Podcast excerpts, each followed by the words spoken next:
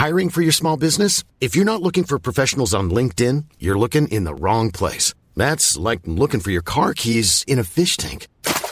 LinkedIn helps you hire professionals you can't find anywhere else, even those who aren't actively searching for a new job but might be open to the perfect role. In a given month, over 70% of LinkedIn users don't even visit other leading job sites. So start looking in the right place. With LinkedIn, you can hire professionals like a professional. Post your free job on linkedin.com slash people today. Por que sofremos? Terceira parte. Primeira carta aos Tessalonicenses, capítulo 3, versículo 4. Comentário de Mário Persona. As perseguições e sofrimentos elas têm também um efeito uh, produtor ou gerador uh, em nós, porque elas produzem coisas em nós.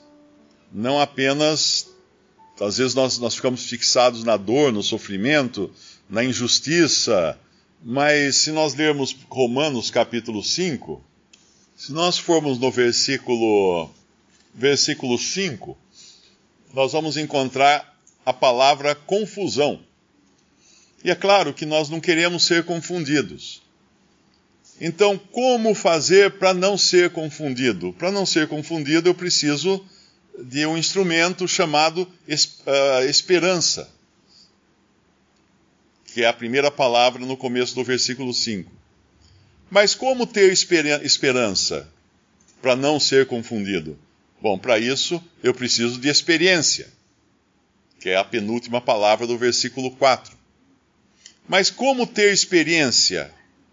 Para ganhar experiência, eu preciso de paciência, que é a primeira palavra do versículo 4. Mas como ganhar essa paciência? Aí vem o versículo 3. Eu preciso de tribulação. Eu preciso de tribulação. Então, lendo agora na ordem certa, o versículo 3, Romanos 5, fala assim: Não somente isto, mas também nos gloriamos nas tribulações. Por quê? porque eu estou enxergando lá na frente, sabendo que a tribulação produz a paciência, e a paciência a experiência, e a experiência a esperança, e a esperança não traz confusão, porquanto o amor de Deus está derramado em nosso coração pelo Espírito Santo que nos foi dado. Então, essa é a, a uma das, das funções uh, construtivas da tribulação. Às vezes a gente pergunta assim: Senhor, uh, por que eu estou né, com essa enfermidade? Por que eu tive que passar por essa enfermidade? Por que eu sofri esse acidente? Por que eu tive esses problemas na família? Por que eu? Na verdade, a pergunta correta devia ser: para quê? Ou para que eu, eu tive essa enfermidade? Para que eu tive esses problemas? Para que eu sofri esse acidente? Para que razão isso? Porque Deus tem uma razão. E Ele sabe a razão. E Ele sabe que sem essa, sem essa intervenção na nossa vida, nós seríamos menos conhecedores uh, do amor de Deus. Porque nós só conhecemos cada vez mais o amor de Deus quanto mais nós precisamos ser amados e cuidados. Vai ter um lugar quando nós não teremos tribulações. Nós cantamos o hino, ali não há tribulação. Claro que não há tribulação. No céu não haverá tribulação. Mas aqui tem. Mas no céu nós estaremos entendendo todas as tribulações, e aí sim nós, nós entenderemos a razão de cada uma delas. E aqui na terra? Talvez não. Talvez não. Uh, muita gente pergunta, né? Fala de.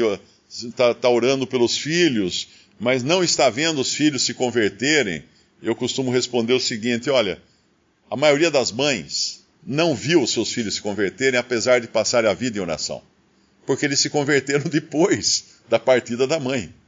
Então, continua orando, continua orando, porque mesmo depois da partida, Deus é fiel, ele vai, ele vai, ele pode tocar o coração. Então, nós só sabemos das coisas lá no céu com, com total certeza, mas hoje o que nos dá a certeza de que Deus está agindo da, man da maneira correta é a fé. É a fé. E aí suportamos a tribulação, porque ela produz paciência, porque a paciência traz esperança, a, esperan a experiência, a experiência, esperança, e a esperança não traz confusão. Porque daí descansamos na certeza do amor de Deus. Existe um homem na Bíblia que é sinônimo, o nome dele é sinônimo de tribulação.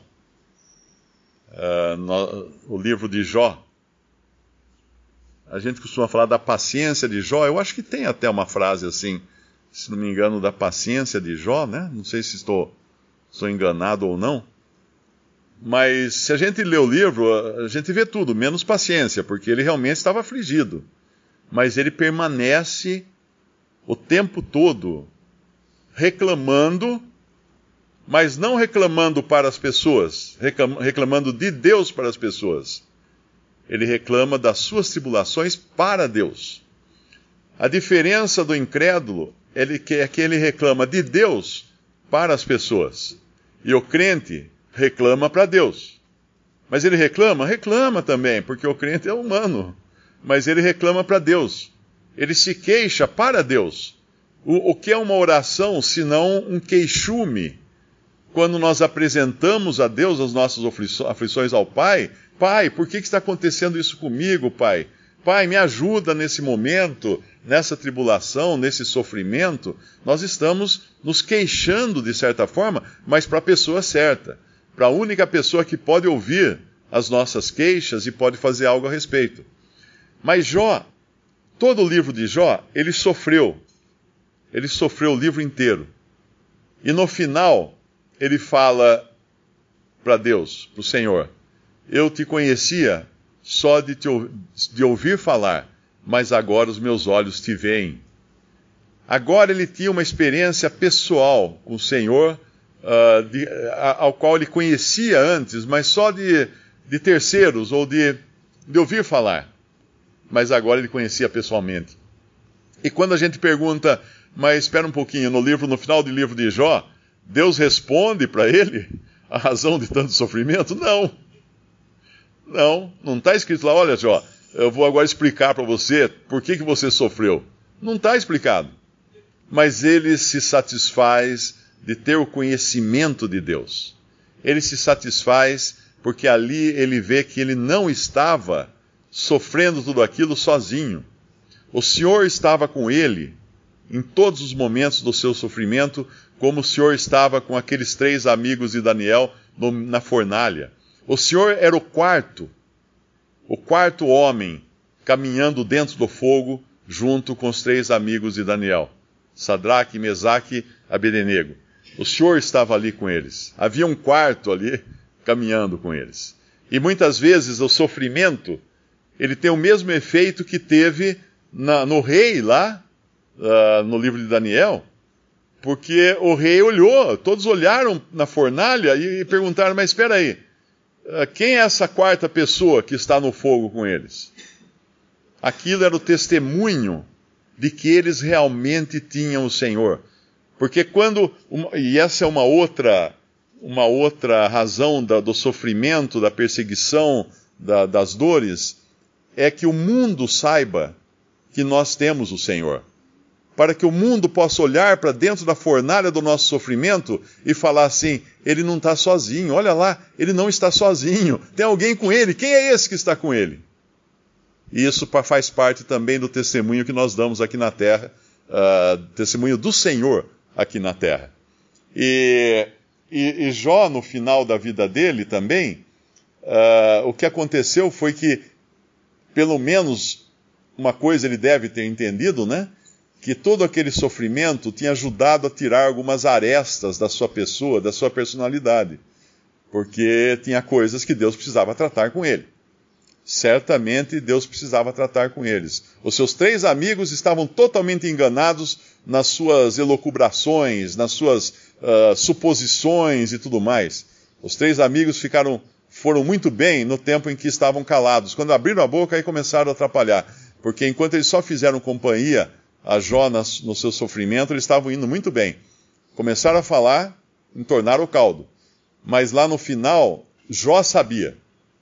Jó sabia a razão de tudo aquilo, porque agora ele conhecia a Deus e ele sabia se colocar no seu devido lugar. Porque o que o Senhor fez com ele foi como que apontar o dedo para uma criança e falar assim: quem que você pensa que é? Com quem que você pensa que está falando? Quem que você acha que eu sou? E aí o Senhor faz uma lista. Você sabe como é que as cabras monteses dão a luz na montanha? Você sabe isso? Você sabe. Então você não sabe nada. Por que, que você está aí querendo ser alguém? Aí, aí Jó, então, se coloca na sua verdadeira posição.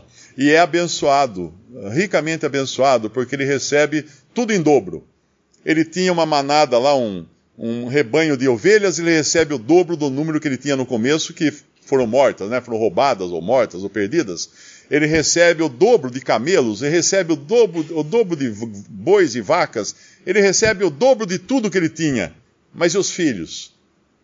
ele tinha um certo número de filhos, que foram filhos e filhas, que foram mortos lá no começo, com a permissão de Deus, que usou Satanás para afligir uh, Jó, e aí seus filhos foram mortos.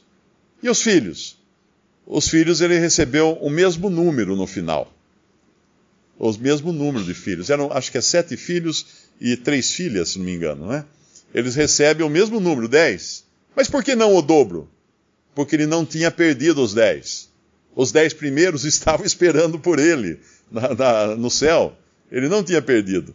E que alegria deve ter tido Jó quando entrou na presença do Senhor e viu lá também os seus filhos. As vacas, os bois, os camelos, as ovelhas ele não levou para o céu, mas os filhos estavam lá.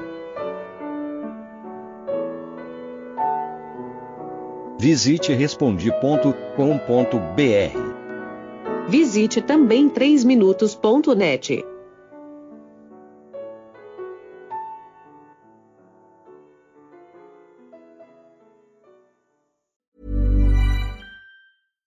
Deserves the best, and there's no better place to shop for Mother's Day than Whole Foods Market. They're your destination for unbeatable savings, from premium gifts to show-stopping flowers and irresistible desserts. Start by saving 33% with Prime on all body care and candles. Then get a 15-stem bunch of tulips for just $9.99 each with Prime. Round out Mom's menu with festive rosé, irresistible berry chantilly cake, and more special treats. Come celebrate Mother's Day at Whole Foods Market.